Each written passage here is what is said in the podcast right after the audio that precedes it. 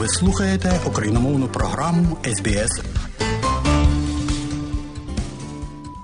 У студії Богдан Рудницький і ви слухаєте СБС Аудіо.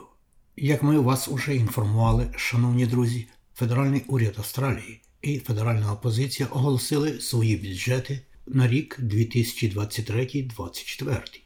And the job of this budget is to do what we can to help people through difficult times at the same time as we invest in their future.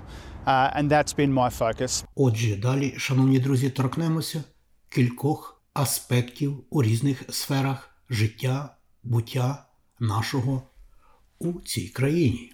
Отже, федеральний уряд оголосив, що з вересня поточного року пацієнти з хронічними захворюваннями зможуть мати доступ до дешевших ліків. Федеральний уряд інвестує 2,2 мільярда доларів у розширення доступу до лікарських засобів, що змінюють життя через схему фармацевтичних пільг, так звану PBS. У той же час виконавчий директор багатокультурного центру жіночого здоров'я доктор Адель Мердол каже, що не всі матимуть доступ до ліків, що фінансуються через систему пільг PBS особливо ті, хто має тимчасові візи в нашій країні. Отже, для жінки, яка є жінкою-мігрантною, яка вагітна, яка не має доступу до Medicare, вона вона не зможе відвідувати всі свої допологові візити до лікаря. Вона збирається переконатися, що вона якби розподіляє долар, пропускає і відкладає лікування та догляд і це матиме негативний ефект лише з іншого боку. Тому дуже добре бачити дешеві ліки, як стає легше отримувати ліки. Але давайте також подумаємо про тих людей, які залишилися позаду і не мають доступу до пільгової системи PBS та Medicare. Бюджет у сфері енергетики. 5 мільйонів домогосподарств і мільйон малих підприємств отримають полегшення в оплаті рахунків за електроенергію у федеральному бюджеті, що є частиною схеми, що фінансуватиметься спільно зі штатами і територіями Австралії. Ті, хто має право на долучення до цієї схеми, є пенсіонерами, ветеранами, людьми похилого віку та іншими власниками пільгових карток, а також одержувачі допомоги з догляду та пільги з сімейного податку, а також людей, які вже перебувають у цих державних та територіальних програмах концесії щодо електроенергії. Так, домогосподарства Новій Південній Валії та Квінсленді отримають 500 доларів, а малі підприємства можуть отримати знижку в 650 доларів.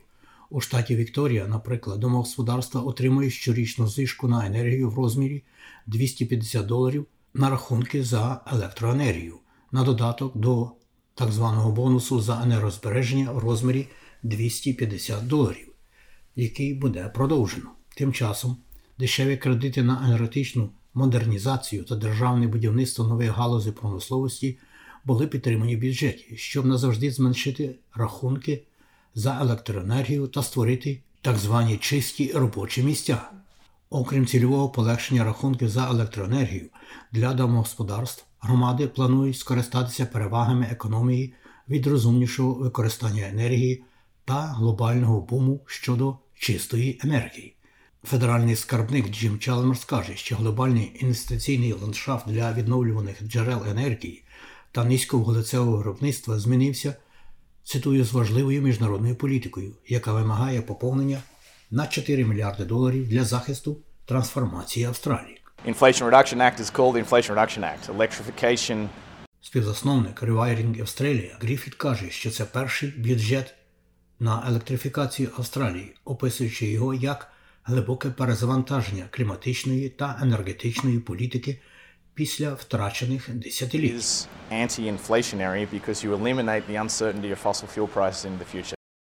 Бюджет і майбутнє населення нашої країни. Отже, федеральний бюджет пролив світло на те, як може виглядати населення Австралії в майбутньому. Бюджетні документи показують, що показники міграції як очікується, повернеться до до пандемічного рівня до середини наступного року, після сплеску чистої міграції за кордон цього року.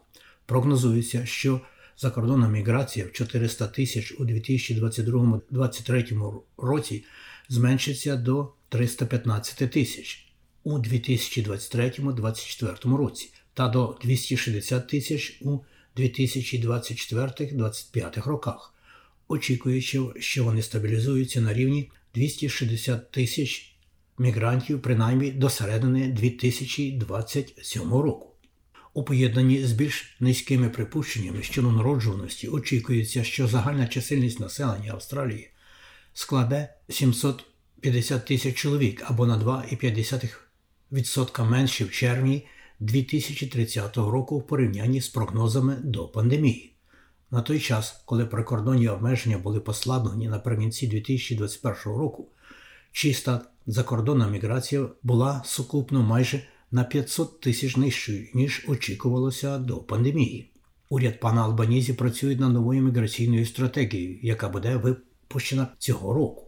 Напередодні її оголошення повідомлено, що близько 70% місць у програмі постійної міграції у 2023-2024 році будуть виділені так званому потоку навичок, і уряд покращить шляхи для постійності для тимчасових кваліфікованих мігрантів, тобто вишколених людей з певною освітою у певних галузях. Тимчасові власники віз з певними обраними ступенями професії отримують додаткові два роки права на роботу після навчання, покращуючи потік кваліфікованої робочої сили в певні сектори. Крім того, поріг доходу від тимчасової кваліфікованої міграції з 1 липня зросте до 70 тисяч доларів. І ось на цьому сьогодні тут усе. А більше на теми бюджету в інших радіосегментах нашої аудіопрограми на нашій веб-сторінці www.sbs.com.au. А ці нотатки за матеріалами SBS підготував Богдан Рудницький. Слухайте СБС сьогодні і завжди.